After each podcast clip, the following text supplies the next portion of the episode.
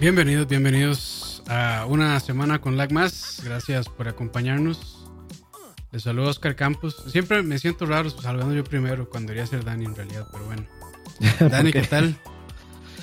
Usted es el host, ma. Todo bien, todo bien. Ma, es que ahí siempre.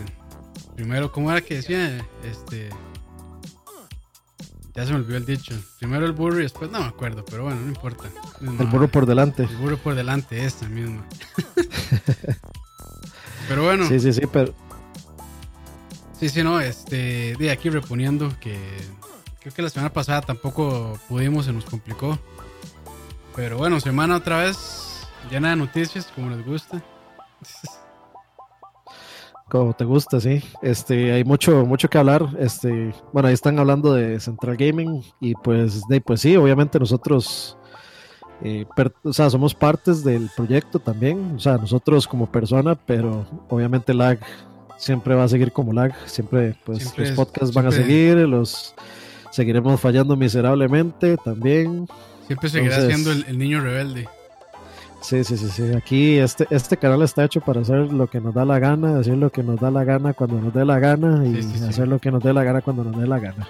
Así es, así es. Y pues bueno, este, de, hablando un poquito de eso, sí, si no saben de lo que estamos hablando, que difícilmente no creo que, lo, que no lo sepan. Este, sí, bueno, pues eh, se lanzamos Central Gaming, entonces pues búsquenlo ahí en YouTube, está, está bonito esta nueva propuesta, este nuevo formato y pues esperamos contar con el apoyo de todos ustedes. Este, ahí dejen su like o dejen su comentario si están o no de acuerdo, lo que sea.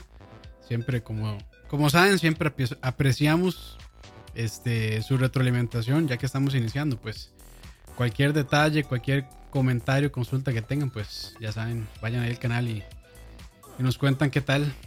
Se los agradeceríamos muchísimo. Pero sí, bueno, para empezar con noticias, yo creo que, bueno, las más fuertes de la semana pasada eh, Half-Life Alex. Este, no sé qué tan sorprendente, o sea, qué tan de sorpresa cayó. Para mí sí fue bastante sorpresivo realmente, no, no me lo esperaba, ni tampoco como que había escuchado rumores sobre uno. Siempre pues está el rumor de que el Half-Life y que demás, pero nunca pensé que le apostaran así tan fuerte al VR. Y pues. Teníamos, o sea, teníamos años de que el nombre Half-Life fuera este sinónimo de, de chiste, de, de, troleo, de, de, Rick Roll, digamos. Sí, sí, sí, sí. Pero, y el que fuera VR eh, fue, yo creo que, no, sé qué es más difícil, no sé qué es más, este, o sea, no sé qué fue más inesperado, que hubiera un Half-Life nuevo o que ese Half-Life nuevo fuera VR. Sí, yo creo que ahí, y, y también, no sé si, por lo menos yo lo veo así, me parece que es una apuesta bastante, o por lo menos se siente mucha confianza por parte de Valve este, al lanzar este nuevo videojuego durante un mes cargadísimo.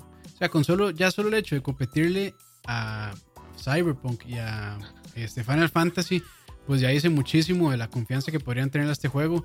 Y bueno, la verdad es que para mí el nombre, la marca, Half-Life, sí tiene bastante peso, incluso a pesar de que, bueno, el Half-Life 2 salió hace más de 10 años, creo, o cerca de 10 años, y bueno, todavía es un nombre que tiene mucho peso en la industria y pues es considerado también por muchos como uno de los mejores videojuegos de la historia. Entonces, pues a mí me dice que Valve tiene bastante confianza en esto y todavía una apuesta más, incluso este, atrevida, que sea 100% VR. Entonces, pues bueno, ya veremos si este será realmente el la punta de lanza de la tecnología. Entonces, pues. va, va, a estar. sí, sí. Va a estar interesante ese juego por muchas razones, realmente. Por lo menos para mí. Eh, sí, o sea. Bueno, es cierto que no hay muchísimos usuarios de VR, lo cual pues es muy raro, pero aparentemente, eh, según habíamos escuchado también en las noticias de Central Gaming, este, o sea, se vendieron, o sea, se, se quedaron sin stock para preórdenes. Sí. Entonces, pues eso es, sí es cierto, porque puede ser pura hablada, puede, o sea, ciertamente puede ser que el stock era de 10, entonces vendieron 10 y, ya, salen a decir, nos quedamos sin stock. Al, estilo, al estilo Nintendo.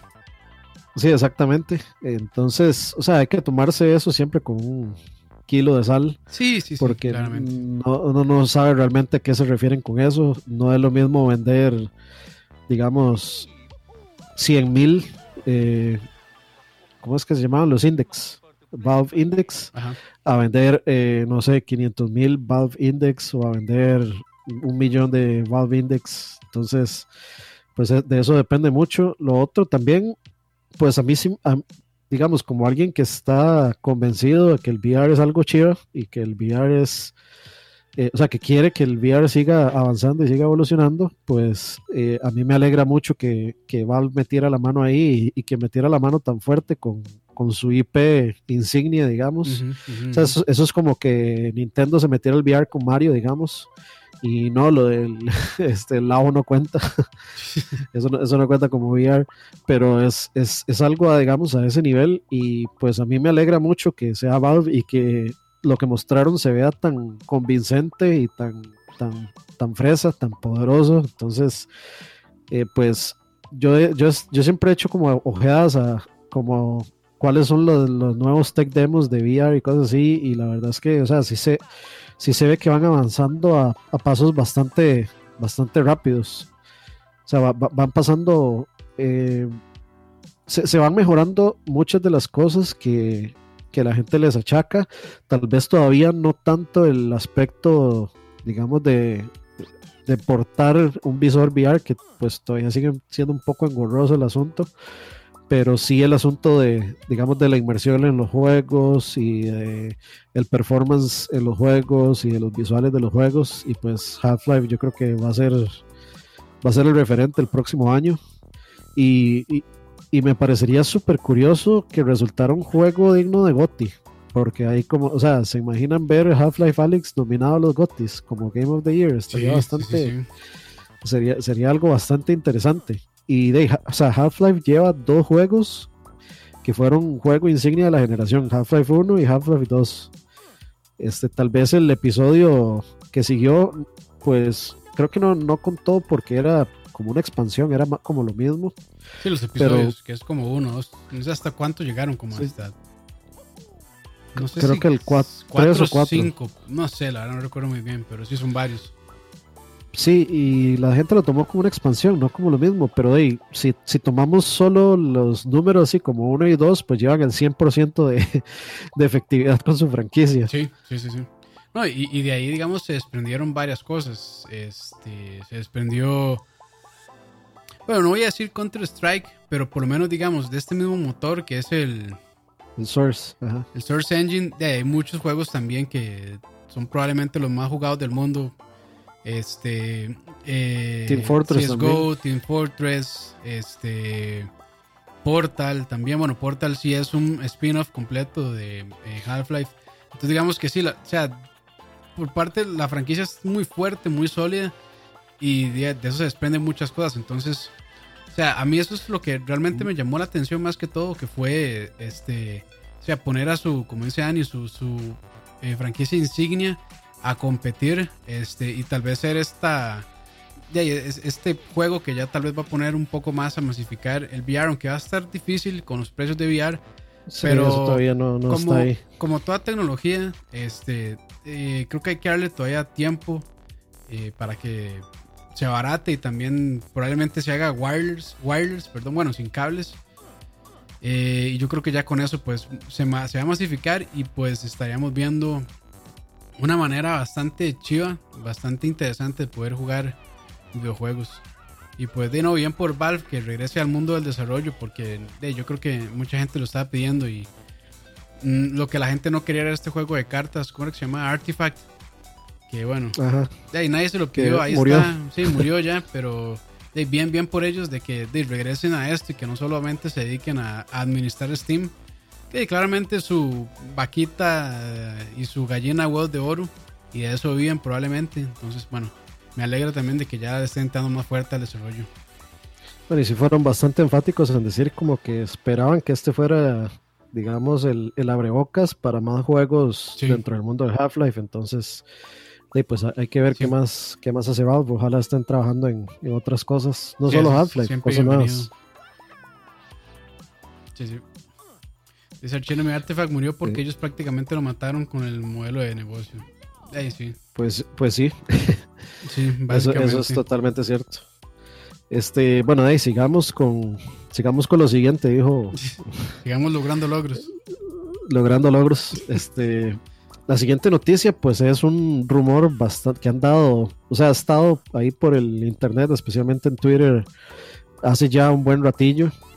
Y pues es básicamente Bluepoint ha estado enviando como teasers y cosas eh, a través de su Twitter que pues son eh, a, a especie o a modo de acertijo, digamos, o sea, son como muy poéticos y pues la gente, por supuesto, ya empezó a sacar sus conclusiones. Muchas de esas, eh, digamos, conclusiones o de esas cosas tiran a que va a ser un remake de, Demon Souls. este, de, de Demon Souls, el primer juego de, de de la saga de Souls.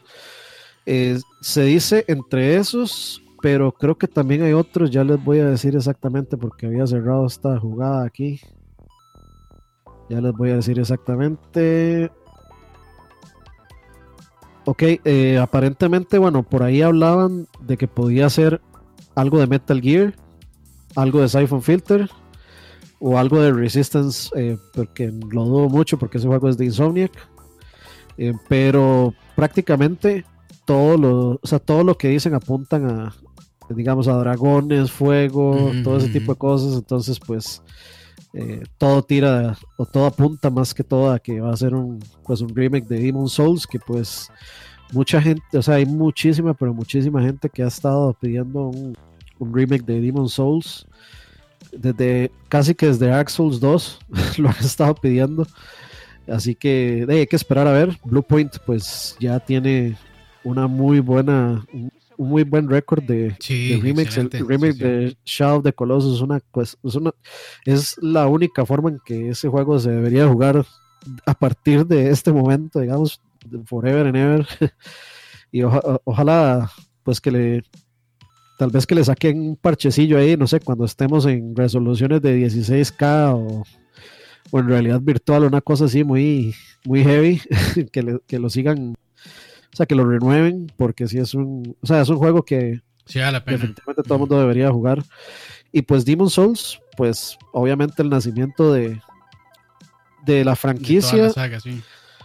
el, el nacimiento de muchas, este, este multiplayer, eh, ¿cómo se asincrónico o asíncrono, no sé cómo se pronuncia. Asín- es que es, asíncrono.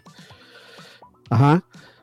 Entonces, eh, pues mucha gente, bueno, también yo, yo siento que mucha gente tiene como el concepto de que, ah, es que Demon Souls es el juego más difícil. Eh, yo siento que Demon Souls fue el juego más difícil porque fue el primero. O sea, fue la primera vez que nos garrotearon a Con todos esa juntos. propuesta. ujú. Ajá, yo creo que nadie se lo esperaba. Yo cuando lo vi la primera vez, o sea, a mí, me, a mí ese juego me lo vendieron desde el primer trailer. Yo dije, más esto se ve chivísimo y yo lo voy a comprar apenas salga. Obviamente lo compré. este, y e inmediatamente sí, me patearon el trasero. Y estoy seguro que todo el mundo tiene, por eso, tu- sí. tuvo exactamente la misma experiencia. Y ya cuando agarras eh, Dark Souls, pues es lo mismo, pero vos ya sabes a lo que vas. sí. Sí, ya, ya uno tiene, ya uno tiene idea de qué es lo que va, ya sabe cómo tiene que jugar, sabe que tiene que andar con, con cuidado, pelear con paciencia, no arriesgarse innecesariamente, Ujú. todo ese tipo de cosas, que es lo que uno haría normalmente en cualquier otro tipo de juego. Entonces yo siento que eso de que es el más difícil es por haber sido la primera vez que uno lo probó. Siento que tal vez si uno vuelve ya no, no lo va a sentir como que sea el más difícil. No sabría decir cuál es el más difícil, sinceramente. Yo siento que Dark Souls 2 es el más, más fácil porque tenía un anillo ahí que básicamente uno hacía que uno no pudiera perder las cosas y uno podía reparar el anillo por, por nada casi y podía tener dos de esos. Entonces yo siento que Dark Souls 2 no fue no, no fue la, digamos, la secuela en dificultad que todo el mundo esperaba. Eh, Bloodborne es un juego difícil, pero, eh, perdón, es un juego por, un poquito por encima de lo, de lo normal, pero yo siento que no es un juego dificilísimo para nada. El hecho de que yo lo terminara dice, lo dice todo. Y tal vez podría considerar que Sekiro podría, podría ser el más difícil, dependiendo de los bosses que nos pongamos a ver. Habría que realmente ver si sacan este remake y, y probar otra vez Demon Souls a ver si es cierto que era tan difícil. Es que eso es lo que yo quiero, como que si lo sacan, que todos los que dicen, madre, Demon Souls era, es el más difícil, que lo agarren ahora que ya tienen toda la experiencia de cinco juegos de Souls y lo vuelvan y lo vuelvan a pasar a ver si, a, ver si es a ver, si es cierto. Sí, sí, sí, sí. Lo que sí tiene eh, Demon Souls que lo hace completamente diferente a otro es los digamos como los dos tipos de mundo que hay, que es como el mundo blanco y el mundo no, no son mundos, es como una especie de como una especie de moneda, una especie de, de, instance diferente que si uno se muere mucho, el mundo se va poniendo en tendencia oscura y mientras uno se mantenga vivo y humano, el mundo se queda en tendencia eh, blanca y dependiendo de la tendencia se aparecen NPCs o no se, o aparecen otros NPCs o unos sí están y otros no están. Eso hacía el juego muy complicado, o sea, dependiendo de lo que uno quisiera hacer, lo hacía muy complicado y lo, lo hacía uno tener que pues rejugarlo un montón de veces para descubrir todo lo que tenía entonces esa, esa mecánica por ahí sí lo hace completamente único entre todos. Y eso es lo que habría que ver. Sí. Pero igual, de, yo creo que cualquiera de los juegos que pueda de sacar Bluepoint, pues probablemente va a merecer mucho la pena jugarlo porque como dice, como dijo Dani, pues ya traen, o sea, su, su sello, su calidad, entonces pues valdría la pena. Bueno, continuando con noticias, esta sí se la dejo a Dani porque aquí sí me perdí yo. ok, este, la siguiente noticia es eh, sobre un juego. Vamos a ver, se llama Ancestors The Humankind Odyssey. Yo no sé si ustedes lo han escuchado hablar, tal vez algunos sí.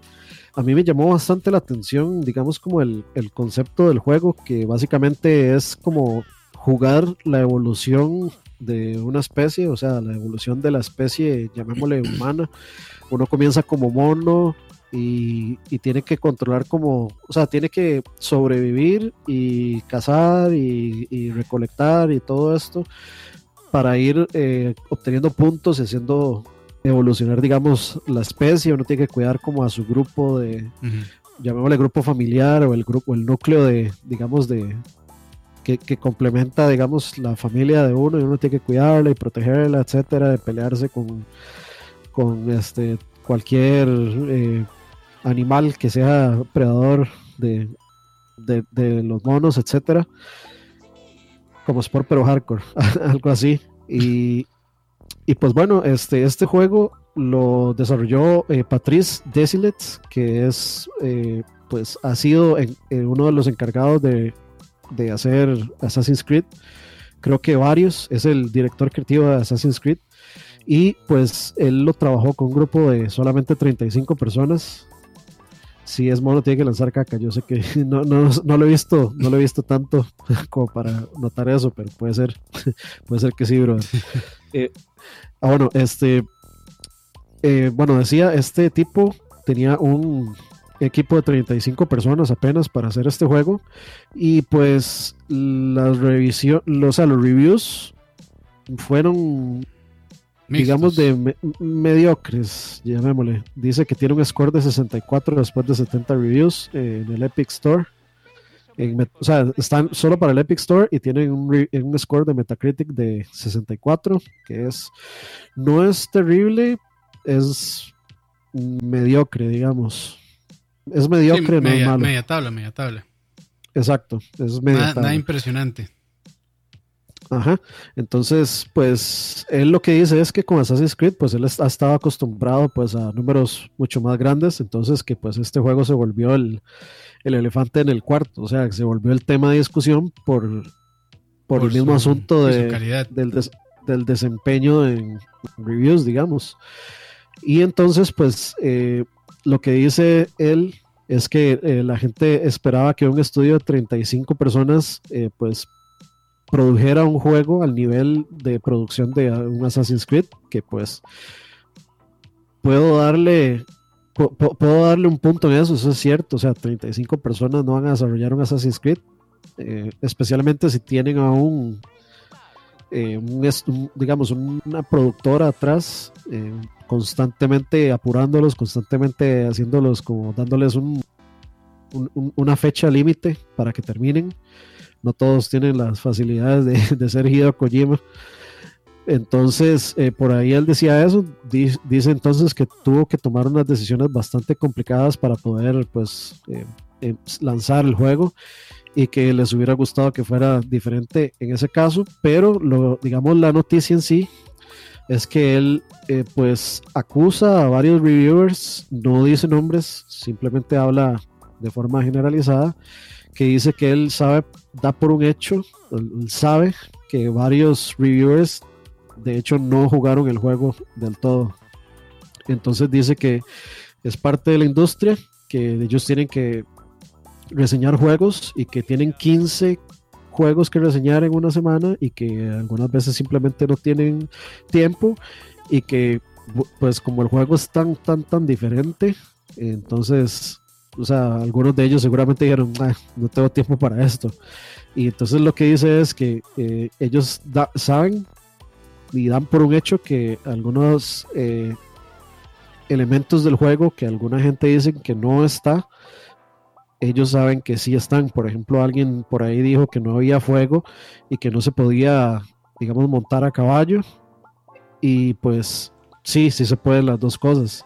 Entonces, pues eso hizo enojar bastante a... O sea, eso tiene molestos a los desarrolladores que, que ven que pues estas personas están juzgando el juego y contribuyendo tal vez a, a diluir el score de, o el puntaje del juego. Y realmente al leer lo que tienen que poner, se dan cuenta como que no jugaron el juego o no le dedicaron el tiempo y la atención apropiada para pues para que para, para hacerlo bien, para hacerlo de forma profesional y para hacerlo de forma eh, seria también. Sí, ahí, ahí no, voy a decir de que él no tenga razón del todo, que está inventando, porque puede que sí, puede que no. Pero no sé, es, complicado por lo menos dar declaraciones de ese tipo, como que bueno, la gente no lo jugó, además. Este, y tampoco voy a decir que no pasa, porque sí pasa. O sea, ya han habido pues casos demostrados de personas que, bueno, ya sea que o no juegan el juego por completo, hacen plagios, este, copian reviews de otros lugares y demás. Pero no sé, o sea, a veces este tipo de desarrolladores cuando tienen cierta expectativa o, y también yo creo que, bueno, en el caso de nosotros, bueno, por en el mío es difícil decir si, si realmente el juego es bueno o malo si no lo jugado antes y pues no quisiera caer en ese tipo de, de, cosas porque sí me parece estúpido criticar un juego sin antes haberlo jugado. Este, pero creo que no es una buena posición para un desarrollador ponerse en contra a veces de la prensa en este tipo de cosas. Este, por dicha aquí, pues él creo parece que no le tiró directamente a, las, a los medios o a los o a las revistas a las que se refería. Pero igual, o sea, siento que a veces no es tan bueno decir eso. Pero de, si tuviera pruebas contundentes de que las personas no lo están haciendo, que no están jugando su juego por completo, que nada más están, dijo, no sé, haciendo un, eh, qué sé yo, como unas primeras impresiones, jugar un par de horas y ya cuando sacar su, este, su review si es incorrecto. Pero bueno, aquí sí, de ahí, hay, hay varias cosas que se pueden criticar por ambas partes, tanto de, de él como desarrollador, como de las revistas, si es cierto que lo están haciendo. Entonces, pues, o sea, yo creo que si, hay puntos que rescatar. A veces también siento que este las bueno, los PRs que dan los códigos a veces los dan con no sé, un par de días antes de que se lance eh, o que se levante el, embargo y lo cual es también mal porque bueno, una persona pues ya se va a sentir con presión y ya ese tipo de presión es malo para hacer un review porque probablemente si lo juega bajo algún tipo de estrés o demás pues eso va a influir también en su en su opinión final. Pero bueno, o sea, son muchas cosas. Este... Tener que correr también porque uno no le pone la atención necesaria. Sí, sí, sí, sí, claramente. O sea, si, uno hace un review bajo presión, o sea, yo siempre he pensado que dependiendo del tipo de juego, o sea, si es un JRPG de esos que duran, no sé, 60, 70 horas, o sea, ojalá que por lo menos den el código con un mes de anticipación para que la persona se siente y pueda experimentarlo bien. Pero, o sea, sí he escuchado en, algunos podcasts y en algunos otros programas de personas que les dan unos RPGs para que les hagan review, no sé, en menos de una semana. Y de ahí es imposible sacar un buen review con esa cantidad de tiempo. Y lo malo es que, bueno, las revistas siempre tienen esta presión de, de, tratar de ser los primeros, o por lo menos salir en la hora cero, porque claramente esos son los views que más cuentan para que, de, para que su sitio sea de alguna manera remunerado por las personas. Y bueno, es cuando más visitas tienen también con la salida de un videojuego grande. Las primeras horas de la salida del videojuego es cuando las personas más, van a estar haciendo búsquedas de reviews, opiniones y demás. Entonces, pues claro que ellos necesitan también tener ese tipo de contenido. Y con ese tipo de presión, pues es complicado. Pero bueno, no sé si me desvío un poco del tema que dice este compa, este desarrollador. Pero igual, o sea, eso es mi sentir de, de la. Por lo menos de lo que uno puede ver fuera este, o tal vez como un consumidor de la industria de los videojuegos, que últimamente todo se está haciendo así muy acelerado, muy rusheado. Este, tanto el desarrollo como también ya las etapas finales, el crunch que llaman, y también, bueno, cuando se incluye la prensa, que es en, esto de reviews. Sí, bueno, digamos ahí, eh, milagrosamente, Gustavo hizo una pregunta buena, que no tiene que tiene que ver con el tema que estamos hablando y no tiene que ver con anime. Este, así que prepárense porque ya viene, ya escucho las trompetas de los jinetes del apocalipsis. Ya, vienen, ya nos caen. Ya se, acabó esto, señores. adiós, adiós. Sí, sí. Eh, no, no, dice, ¿ustedes creen que para decir si un juego es mejor que la media hay que terminar el juego, al menos si tiene un modo historia? En mi opinión, yo, o sea, muy personalmente, eh, yo sí, o sea, para que usted eh, pueda valorar el juego, tiene que terminarlo.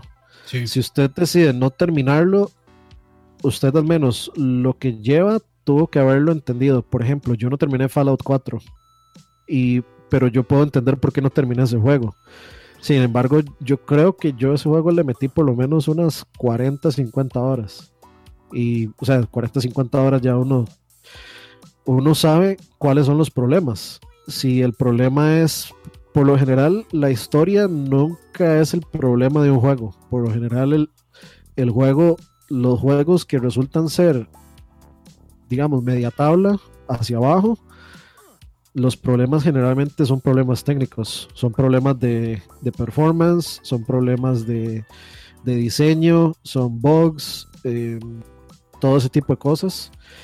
Y generalmente la historia no llega nunca a salvar a esos juegos eh, por algo. Eh, ahí después eh, podríamos comentar una vez que, Campos lo juegue sobre Death Stranding, porque o sea, mucha gente... Hasta mediados del otro año. le, achaca, no importa, le, achaca cosas a Death Stranding que sí, o sea, le, quita cosas que sí tiene y le achaca otras cosas que no. Entonces, pues es, es, es un juego realmente bastante, bastante salido de norma en muchos sentidos. Es, o sea, es mucho de lo mismo, pero salido de la norma en otros, entonces es un poco difícil de, de dar, una, de dar una apreciación en general como, como hace uno con cualquiera de, los de los juegos, porque uno puede llegar y reducir Death Stranding a Metal Gear Solid de Phantom Pain este, sin, sin balaceras. y, y uno podría hacer ese tipo de argumento y técnicamente es cierto, pero no, no, o sea, uno está... el, juego, no es, sí, el juego no es solamente eso. Sí, por ahí está teniendo una discusión con, eh, con alguien con respecto a que eh, Death Stranding es un juego de acción y como juego de acción se queda cortísimo. Eh, sí, es un, juego, es un juego que tiene acción, o está catalogado como juego de acción, pero no, o sea, eso no es el, lo que el juego me, lo, que el juego me quiere mostrar, de hecho. De hecho, o sea, casi que matar en ese juego es, un problema. Entonces, o sea, hay mucho, hay mucho que hablar de Death Stranding, pero digamos, mi punto es, primero, eh, no se puede, o sea, no se puede opinar sin haber jugado el juego. Empezando, digamos, desde ese punto de partida, yo simplemente no tomo en cuenta, o sea, para mí es absolutamente nula la opinión de alguien que está diciendo qué le pareció un juego porque lo vio en YouTube o vio a alguien más jugarlo. Sí, no, no, eso es, eso es, eso es, eso es risorio, Eso es, eh, o sea, una persona, así, una, persona así, yo, por lo menos, esa, no voy a decir que lo voy a tomar poco serio el, por el resto de sus opiniones, pero por lo menos esa opinión en específico no lo voy a hacer caso realmente. para mí es como una persona que, este, digamos, un crítico de cocina que escriba sus críticas viendo los platillos nada más. Sí, que un video en YouTube dice, ah, eso se ve feo, más se ve rico, más sí. no, nada que ver. Exacto, para, para mí es así, equivalente. es una, buena, una buena comparación, de hecho. Entonces, para mí no, no funciona así. Y yo creo que con respecto a cuánto debe jugar uno, uno debe jugar hasta entender qué es lo que uno no le gustó. Porque si a usted le gustó, se va a terminar el juego, claramente. Pero si usted llega a cierto punto del juego y usted ya notó como muchas cosas que lo sacan de quicio, creo que usted puede dejar de jugarlo y emitir una opinión al respecto.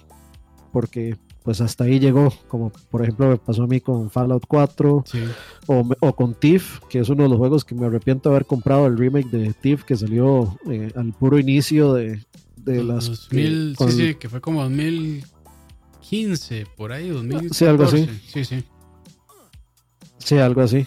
Sí, no, yo eh, sí estoy de acuerdo también. Bueno, yo, y esto sí es algo muy personal, pero yo por lo menos me doy cuenta si un juego me va o no gustar en las primeras dos horas. Ya, o sea, ya, yo con eso tengo suficiente para saber si, digamos, si tengo que terminar, o sea, que sin haberlo terminado me va a gustar de principio a fin, probablemente. Pero bueno, eso ya es una cuestión muy, muy propia. Yo creo que, no sé, o sea, la mayoría de personas que tal vez hemos ya pasado de, no sé, años, años jugando, ya tenemos como un cierto, no sé, sexto sentido para darnos cuenta de con solo un, par de horas de juego de, si el juego va para bien o va para mal. Por lo menos a veces a mí me pasa claramente no es tiempo suficiente para emitir una opinión o una crítica de la totalidad del juego. Entonces ahí sí hay que hacer la salvedad. Pero yo creo que, digamos, uno rápidamente se da cuenta si, si el juego le ha gustado o no. O por lo menos a mí me pasa eso muchas veces.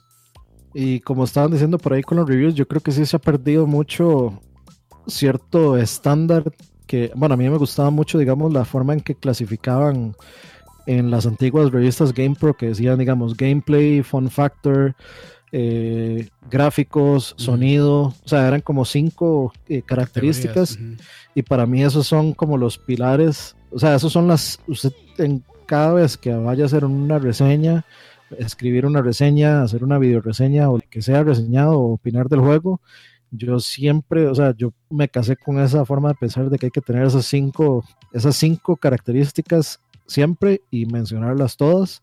Ok, ¿en ¿qué tal están gráficos? ¿Está bien? ¿Está regular? ¿Está mal? Eh, ok, ¿qué tal es el sonido? La ambientación, la música, el voice acting, todo lo que tenga que ver con la parte de sonido. Eh, ¿Qué tal están? Eh, ¿Qué tal es el gameplay o el factor diversión? ¿Es mucho? ¿Es alto? ¿Es poquito? ¿Es, es limitado? y todo ese tipo de cosas, pues para mí sí es, es, vital y, y, cierto como que la gente nada más pone review y lo que hace es escribir como me gustó por todas estas cosas y no me gustó por o no me gustó por todas estas cosas y al final uno no, no identifica, ok, pero o sea, ¿qué tal es el sonido? ¿Qué tal están los gráficos? O sea, me estás hablando que te gustó mucho el gameplay, pero no me estás diciendo eh, qué cosas del gameplay son las que valen la pena, son destacables. Es, que a veces es es complicado. Eh, yo creo que por eso también uno no debe guiarse solo por una sola opinión en caso que uno esté buscando reviews. Porque, bueno, hay personas que se, se, centran mucho en lo técnico del videojuego. Hay otras que se centran solo en la parte, bueno, no solo en eso, pero digamos que se centran más en la parte de gameplay. Tal vez otros hacen un balance más equitativo entre todos los elementos de un videojuego. Este, entonces, pues ahí hay, digamos que yo creo que buscar este, esas opiniones que, de que tal vez uno sabe de confianza o que ya tiene años escuchando, de yo tengo mis reviews de confianza y que eh, en algunas cosas estoy de acuerdo con ellos de cómo hace sus reviews, en algunas tal vez no, pero yo creo que es eso, o sea, buscar, si quieren de pues irse a la segura y hacer una compra, digamos, educada, pues busquen opiniones de diferentes eh, medios y pues busquen a sus reviews de confianza también, porque como les digo, hay unos que sí se centran de, si uno va a este... Eh, Digital Foundry, pues ya uno sabe que va a encontrar un review muy objetivo de la parte de desempeño de los videojuegos este, y no tanto de sus mecánicas. Pero bueno, ese es, es su estilo y a eso se dedican ellos. Entonces, pues si uno quiere saber qué tan bien corre el juego en mi PC o en mi Play 4 o en, X consola, pues no hay mejor lugar, creo yo, que, que Digital Foundry. Pero ellos no van a dar el 100% de la experiencia, ¿verdad? Sino que ellos nada más se especializaron en eso y pues si a ustedes lo que les importa nada más es si el, si el juego corre bien o mal, pues de guíense solamente por la opinión de ellos, pero si les interesa otras cosas, pues busquen otras opiniones también. Sí, sí, yo, yo creo que, sinceramente yo creo que como que en la actualidad se, han, se ha romantizado mucho los, las reseñas, en el sentido de que todo, mundo, o, todo el mundo ama o todo el mundo odia y realmente no, no, se, no se desgrana bien todos, los elementos, todos los elementos del juego. O sea, por ejemplo, una, una persona cineasta te va a decir que este, que el encuadre estaba muy bonito, que la cinematografía era muy buena, que las actuaciones aquí, etcétera, y te, o sea, te va a desgranar la película técnicamente, un buen, digamos, eh, reseñista de, películas, igual de música, te va a reseñar este desde el sonido del redoblante hasta si tal vez este estaba le faltó algún tipo de cosa en especial entonces, yo siento que eso se ha romantizado mucho, básicamente porque como los videojuegos no tienen ningún tipo de especialización, cualquiera puede hacerse un canal como lag y, decir, y decir lo que quiera de, como lag. Eh, que no, o sea, está bien, es, es bonito tener la puerta abierta para que cualquiera pueda opinar, pero eso abre la puerta a que cualquier persona, cualquier opinión, por más rara o por más mala o por más este, mal fundamentada, mejor dicho, que esté, eh, pues tenga, causa un efecto bola de nieve y entonces pues de la gente empieza a impregnarse de ese tipo de, cosas.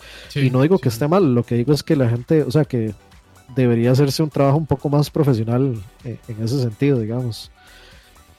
Sí, sí, no, nada, nada más que agregar ahí, pero bueno, Eh, creo que se, dio una bonita discusión de, sobre lo que sobre lo que Patrice, sorry si no digo bien el apellido, Desilets dijo. Y pues bueno, también dejan esto de que también hay muchos vicios, eh, tal vez malas prácticas dentro de la industria de los videojuegos. Y pues ojalá que difícilmente se va a solucionar, pero bueno, por lo menos ahí quedan este, en evidencia de que hay ese tipo de problemas. Sí, este, bueno, sigamos con las últimas dos noticias porque nos extendimos un montón ahí. Eh, vamos a ver, las últimas dos son, eh, bueno, por supuesto, Game Awards y Stadia. Eh, la polémica, por supuesto, en los dos, impregnado en, en ambas cosas. ya pues salió un programa eh, como pudieron ver, de Central Gaming, donde pues se opinó un poco sobre la relevancia de los Game Awards y si fue ético o no. Pero bueno, Campos no tuvo chance de, opinar en ese segmento. Entonces, ¿en cuál, Campos, en el sobre los Game Awards, ah, si, sí, sí, eh, si son relevantes o no y si fue ético o no lo que hizo Jeff Keighley de pues denominar a Death Stranding dentro de la categoría de GOTY este. Yo, metido en el juego, digamos. Sí, yo, ahí sí creo. Yo ahí sí creo que. O sea, Jeff Keighley tiene una posición algo complicada. Este. Porque, según yo, es muy difícil ser 100% objetivo. Uno siempre, pues. Hay muchas cosas que influyen en la vida de uno para que uno pues, desarrolle su personalidad, sus gustos y demás. Y es, es un hecho y nada oculto ni, ni lejísimo de ser un secreto que Jeff Keighley es un gran fan del trabajo de, Hideo Kojima. Y lo defendió muchísimo con todas las broncas que tuvo con este con Konami y demás. Pues este no sé si, si será una relación meramente de digamos de negocios o si es que tienen una amistad real. Pareciera que tienen una muy buena amistad de ellos dos. Y y de ahí yo sin haber jugado Dead Stranding pero por los comentarios que he escuchado de, bueno, de Dani, de Roa y otras personas que lo están jugando también en otros medios, eh, pues parece que es un juego que hay que darle la oportunidad, es un juego que propone muchas cosas buenas, este, y no veo tan mal que haya sido nominado, pero ahí es donde veo lo difícil de la posición de Geoff Keighley, porque bueno, él, como con tratar de tal vez traer los juegos a, un mainstream que es innecesario, porque ya los juegos son bastante mainstream, los videojuegos, este, de si Death Stranding se merecía estar ahí, pues se lo merece. El problema es que claramente él es el la cara de ese evento y se ve muy mal que él tenga una participación en el videojuego y que bueno, pues el juego haya sido nominado para tantas categorías. Si se lo merece o no se lo merece es otra discusión tal vez, pero digamos que yo sí veo muy difícil la posición en la que él se encuentra. Ya lo he dicho no sé como como ocho veces tal vez eso, pero este sí, sí. Lo que yo digo es que si Death Stranding se merece estar ahí, se lo merece y, y ya, pero sí digamos, sí, sí entiendo por qué la gente puede, digamos, verse un poco molesta eh, por el asunto de que de hay conflictos de interés entre Kojima y entre Geoff Keighley, Game Awards. Este, pero bueno, ya, ya veremos. Igual, este, la discusión principal, por lo menos en, en, Central Gaming, era este, si eran o no relevantes. Pues para, yo creo que eso sí ya es, es un poco subjetivo, tal vez para personas que no están muy metidas dentro de la industria de los videojuegos sí, lo es, sí es relevante porque ellos dicen, sientan a ver un show de, no sé, dos horas y decir, ah, bueno, estos tal vez son los juegos que voy a comprar en este fin de año para yo poder jugarlos, porque bueno, pareciera ser que, lo mejor que salió este año de acá. Y bueno, personas que ya te están muy metidas este, dentro de la industria no necesitan un evento de, de esa manera para poder darse cuenta de eso. Entonces tal vez al ojo público yo diría que sí es relevante pero para ya nichos tal vez no lo es tanto. Igual, Dave, repito, es algo subjetivo, creo yo. Por ejemplo, digamos, ahí que están, está mencionando varias cosas importantes, pero para retomar así muy rápido la pregunta de Ark Enemy, objetivamente hablando, los que jugaron Death Stranding con los otros juegos de esa categoría merece ganar el GOTY. A ver, voy a, voy a desgranar esto así súper rápido. En gráficos, o sea, en todos los, en todos los valores de producción, sonido, eh, voice acting, eh, música, ambientación, gráficos, performance, eh, llamémosle tal vez limpieza del mundo en el sentido de que al menos yo no me he encontrado un solo bug que me arruine la experiencia de nada. De hecho, las físicas del juego son bastante, bastante impresionantes. O sea, son bastante seguras y son bastante complejas, bastante realistas. Entonces, yo siento que por todo eso, el juego tiene que estar nominado. Ahora, no por eso quiere decir que, o sea, no porque yo lo nomine quiere decir que, que o sea, es mi goti, no. Porque para mí ese puesto es de Sekiro y como a nosotros nos valen 87.5 hectáreas de verga en las la fecha límite de los Game Awards, si Campos quiere meter el Jedi Fallen Order ahí para los GOTYs de lag, lo hace. Y para Campos eh, será entonces Star Wars el GOTY. Yo tengo que jugarlo. Tengo que jugarlo. Cuando lo juegue, pues eh, es bastante probable que estemos de acuerdo. Pero a mí Sekiro, o sea, para Sekiro yo creo que ha sido la, la experiencia más frustrantemente satisfactoria de este año para mí. Entonces, para mí es GOTY. Y yo pongo Kingdom Hearts 3 a pesar de que mucha gente quedó insatisfecha o con la historia, o aparte de que yo sé que el juego es muy fácil, pero no me, el que sea fácil no me arruinó la experiencia al nivel como me pasó como por ejemplo con Tomb Raider de el, el Root. Entonces, o sea, Death Stranding tiene absolutamente toda la calidad eh, o sea, se le nota por todo lado. Y eh, para mí, digamos, está Death Stranding tiene en categoría de eh, voice acting súper merecido. Porque hay al menos tres o cuatro más ahí que deberían estar nominados. Norman Reedus, eh, Matt Mikkelsen también. ¿Quién más? el MA que hace. ¿Cómo es que se llama este MA? El MA de la máscara, se me olvida, se me olvida el nombre. Pero, o sea, si tienen, si realmente si tienen cómo eh, justificar eso en calidad En, muchas cosas, o sea, en muchas eh, diferentes, como estamos diciendo ahora, digamos, las, las cinco categorías. Si yo me pongo a ver, el juego es para Gothic, o sea, indudablemente. Ahora, de ahí es, ahí es donde empieza la subjetividad, digamos, es cierto que no, es, cierto que no se puede ser 100% objetivo, pero con que pero uno puede tratar de al menos llegar a un 90% objetivo. Y en ese, en ese caso, digamos, para mí fue una absoluta tontería que y Jeff Keighley teniendo décadas en la industria haciendo todo esto, eh, me, parece, me pareció bien estúpido que, o sea, que, que aceptara ser parte del juego y luego ponerlo de Gotti, porque eh, tal vez no afecta, lo, no afecta digamos, la, la, visualización de los Game Awards, porque los Game Awards eh, es básicamente los amas o los odias, pero termina afectando más a Death Stranding, porque aunque yo, personal, yo muy personalmente pienso que está justificado que las categorías en las que está nominado, de ahí a que gane es muy distinto, pero las nominaciones para mí están bien justificadas y lo que hace es afectar el juego, afectar la credibilidad del juego, eh, haciendo esta vara de que el MAE salga en el juego y que ahora el pronto el juego es GOTI.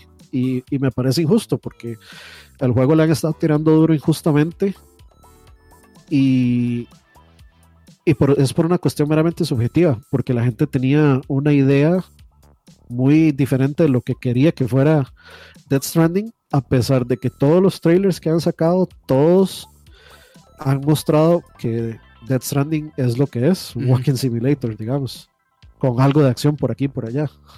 Sí, sí, pero bueno, eh, eso, eso, es, digamos, lo, lo, complicado, digamos, de... Porque igual, este mae, a lo que tengo entendido, Jeff Kill está muy bien conectado, tiene, o sea, un network, network enorme de personas este, que él conoce y, que, y que para él es muy sencillo moverse entre todo ese tipo de, de entre la industria, entonces pues o sea, es, es, difícil, digamos, en una posición de una persona como él, que pues está tan involucrado en tantas cosas así, de que al final pues no haya un conflicto de interés por aquí o por allá. Pero bueno, lo que yo sigo es que si el juego se merece estar ahí, pues se merece estar ahí independientemente de si se vea mal o se vea bien, digamos, las participaciones de, de su productor. Claramente se va a ver mal, ni modo. Pero digamos, si por sus propios méritos el juego debe estar ahí, yo sí creo que, tiene que estar ahí, sin discusión. Yo creo que cualquier persona centrada y con algún tipo de, digamos, de noción de sentarse a darle al juego una oportunidad real, puede notar, man, el juego es excepcional en todo. El problema es el factor diversión, que es muy, muy, muy, muy, pero muy ambiguo y es muy, o sea, es extremadamente subjetivo, digamos. Ese es, ese es el, el yin o el yang, es el, el, factor de cuánto me va a divertir andar entregando paquetitos o no. Y si nos ponemos, digamos, a juzgar a la gente por ese tipo de cosas, eh, pues no habría gente que le guste jugar Minecraft, que solo farmear y construir, o no habría gente que le guste jugar Ark, que solo eh, farmear y construir, o gente que le guste jugar FIFA, que solo patear una bola hacia un marco y ya se acabó. Entonces, eh, yo creo que ese es el, punto. Eh, yo creo que el punto cuestionable es el contenido en sí de lo que yo tengo que hacer en el juego, pero todo lo demás, sinceramente y muy personalmente, para mí sí es bastante, es, bastante incuestionable la calidad de, juego que se jaló esa gente. Sí. Pero bueno, eh, continuando con la siguiente noticia, entonces. sí, ya para cerrar. Stadia y su el Google Stadia. Y, sus lanzamientos falla, eh, ¿cómo es? En su lanzamiento fallido, miserablemente. sí. Tomando, este, vamos a poner la demanda ya por el fallando miserablemente. eh, de, pues, yo, yo siento que, o sea, siento que Stadia de un principio ha tenido como bastantes anticuerpos desde un inicio, la como nosotros en realidad, o sea, estoy hablando de la burbuja de nosotros, los que nos gusta, los intensos que estamos metidos en esto y especialmente nosotros los que, los que aún apreciamos y nos gusta mucho eh, las cosas físicas. Eh, pues, o sea, siento, siento que habían bastantes anticuerpos desde un principio y hasta cierto punto siento como que mucha gente quería que fallara así de entrada y están celebrando que, fallara esto. Que eso también está mal.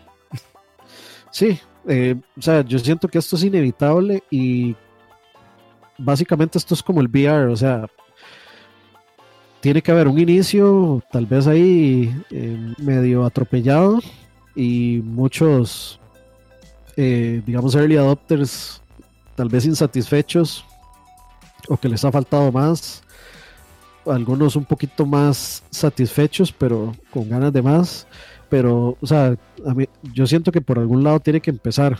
Igual, eh, también con Xcloud, igual, o sea, igual pasan con todo este tipo de servicios. Yo siento que, pues, tienen que empezar por algún lado y de la, lástima por la gente que pagó el servicio, pero yo, yo siento que por supuesto que eventualmente esto va a funcionar. Eh, decía Frank en el, en el programa de Central Gaming que, que hasta que no se corrijan los asuntos de, digamos, de infraestructura para, para todos.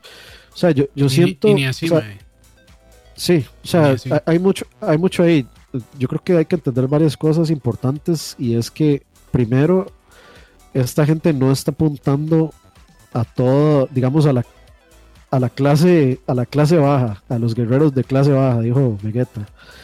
Está apuntando, está apuntando a la gente de clase media y a la gente de clase media, o sea, a la, gente de clase media alta y alta, a que, a que ellos sean los que van a invertir y empiecen por ahí y que sean los testers, los beta testers, que pues eso es lo que es ahorita, eso es un beta, testing, no es, o sea, técnicamente no es el producto final y si lo fuera, pues terrible, pero, o sea, mientras estas personas están testeando, pues el resto, o en buena teoría las, las operadoras de Internet, pues irán mejorando su infraestructura, porque hay que ser honestos, o sea, Google Stadia va a tardar, como dijo Fran, entre 5 a 10 años, 10 años seguramente, como para que esté al alcance de absolutamente todos. Pero este tipo de servicios nunca son lanzados pensando en les vamos a llegar a todos ya, especialmente si es un servicio como de, streaming. O sea, Netflix salió en un momento idóneo porque eh, el internet daba, pero si Netflix hubiera salido, digamos, tal vez antes, tal vez estaríamos en otro punto ahorita. El punto es, digamos, como que, o sea, hay que darle chance. Yo, yo no, o sea, por supuesto que no voy a, digamos, como a pasar por encima un montón de estupideces que, hicieron, lo mucho que... O sea, para mí fue más un, una pesadilla de, relaciones públicas, o sea, de PR, de lo que salieron a decir que iba a ser el, el, el servicio y que por supuesto no fue. Para mí fue más problema lo que salieron a decir y eso es casi que siempre lo que pasa, que la gente habla de más y terminan sí, sí, eso mismo. Yo, creo que la intención de ellos eh, fue claramente salir con todo lo que prometieron en la presentación. Este, pero tal vez se dieron cuenta sobre la marcha que muchas de esas cosas no iban a poder estar ahí. Eh, sí siento que faltan de tal vez algunas cosas clave del servicio que no están, que no estuvieron en el día uno, pero que probablemente se van a llegar a ser. Entonces, este, yo creo que ese fue realmente el, problema ahí. Eh, de que, bueno, creo que vendieron una idea bastante alejada de lo que al final entregaron. Eh, y pues de, la gente los está castigando realmente. Los que están, los que lo pudieron ya probar, pues no están para nada, digamos, convencidos, satisfechos, satisfechos con el servicio. Tal vez creo, que convencidos, creo que convencidos es, una, es un mejor adjetivo, sí. Sí, tal vez unos pocos cuantos, pues sí les va a servir bien. Este, como todo, ¿verdad? Hay cosas que tal vez eh, esto es tecnología, a veces funciona, a veces no. Bueno, me refiero a tecnología eh, nueva. Entonces, pues, de, sí, como dice Ani, todavía está en fase de prueba, todavía es un beta testing. Este, pero yo sí, digamos, personalmente creo que este, esto puede agarrar bastante fuerza en el futuro. Ya eh, creo que cuando Microsoft se anima a lanzarlo ya va a estar bastante maduro, ya va a estar bastante avanzado, ya muchos de los problemas que Stadia puede estar presentando en este momento ya tal vez ellos lo han resuelto para cuando lo lancen y pues pues realmente yo creo que cuando salga este el xCloud pues no se van digamos a creo yo por lo menos sería la eso sería lo inteligente de hacer tratar de salir sin este montón de problemas que, que tiene bueno está presentando actualmente. Y pues este decir, bueno, esto funciona bien, es una buena opción para las personas que pues no tienen consola y no quieren gastar en una consola o una PC y quieren jugar donde sea, desde su celular, desde su computador, desde su laptop, este, del trabajo, desde su Chromecast sencillo. Entonces yo creo que a, ese mercado de, claramente están apelando. A los que, bueno, nos gusta jugar en consola o en PC, pues difícilmente nos van a ganar. Aunque bueno, si a ustedes les gusta toda la tecnología ahí, pues van a comprarlo tal vez para probarlo. Pero claramente para nosotros no va a ser nuestra nuestra nuestra es que ni siquiera es una consola, nuestro medio principal para consumir videojuegos. Pero yo sí creo que en algún momento va a llegar a estar ahí y va a ser una, una buena opción. Lástima realmente por Stadia, por Google, que de, yo sí siento que se adelantó un poco este, con la salida de Stadia. Pero de, tal vez eh, dentro de, como dijo Frank, dentro de unos años ya va a estar ahí a punto y, pues va a ser un buen servicio. Eso esperaría yo que lo que hagan. Eh, sí, dicen por ahí, este, eh, ¿qué se me hizo? Ah, desde la pregunta va a ser hasta cuánto tiempo va a estar dispuesto Google a aguantar. Eh, si, Google tiene una reputación de, de proyectos fallidos, eh, como ah, Google, Google, Plus, el Google Glass y todo ese tipo de cosas. Sin embargo, algo que no, le no se le puede achacar a Google es que descarte proyectos del, o sea, mañana, que lo saque hoy y ya mañana desaparezca. O sea, por lo general si les dan, les intentan dar algún tipo de apoyo por un tiempo decente al menos. O sea, Google Plus sobrevivió mucho más tiempo del que debía haber sobrevivido. Entonces, yo creo que va a depender mucho, por supuesto, de, de, Microsoft, que es por, por, mucho la competencia directa y por mucho, digamos, el beneficiado de... Eh, el beneficiado, digamos, indirecto de toda esta polémica, porque la gente más entendida pues está esperando a ver qué tiene que decir Microsoft y pues algunas opiniones eh, preliminares pues resulta que son bastante alentadoras para Microsoft entonces de Microsoft perfectamente se puede convertir en el, en, el monopolio de servicios de, videojuegos en Internet, que es una cuestión también un poco preocupante. Siempre que existe un monopolio hay que preocuparse, eso nunca es bueno. Y hay que esperar a ver qué va a hacer Sony, si Sony va a apuntar por lo mismo, o si se va a montar en los servicios de Xbox, o qué, qué va a hacer. Y Nintendo, pues Nintendo hace lo que le da la gana siempre. Sí, no, bueno, ya Entonces no, sabemos. También Nintendo, pues, me parece que se asoció junto con eh, Xbox para también tener su servicio en la nube, pero igual de les vale a ellos. Eh, a Nintendo yo creo que le vale un poco todavía esa tecnología. Siente que no es como de ellos, creo yo. Pero bueno, esa es mi impresión sobre Nintendo, la verdad. Sí, sí, sí. Y bueno, ya, creo que con eso, con eso, tenemos, tenemos sí. Eh, noticias largas y tendidas como les gusta. Así es. y no, pues este ya esperamos pues ya retomar, digamos, el, la salida semanal de este programa, que bueno, eh, creo que a ustedes les gusta bastante.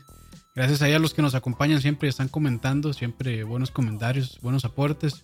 Y verdad, este, si no han ido a ver Central Gaming, vayan a verlo. Eh, creo yo que da la pena, está muy bonito. Es algo que no sé si ya se hizo aquí en Costa Rica, yo creo que no. Pero bueno, es un esfuerzo bastante grande que estamos haciendo todos ahí en conjunto. Entonces, échenle un ojo y si quieren apoyar, pues ya saben cómo hacerlo.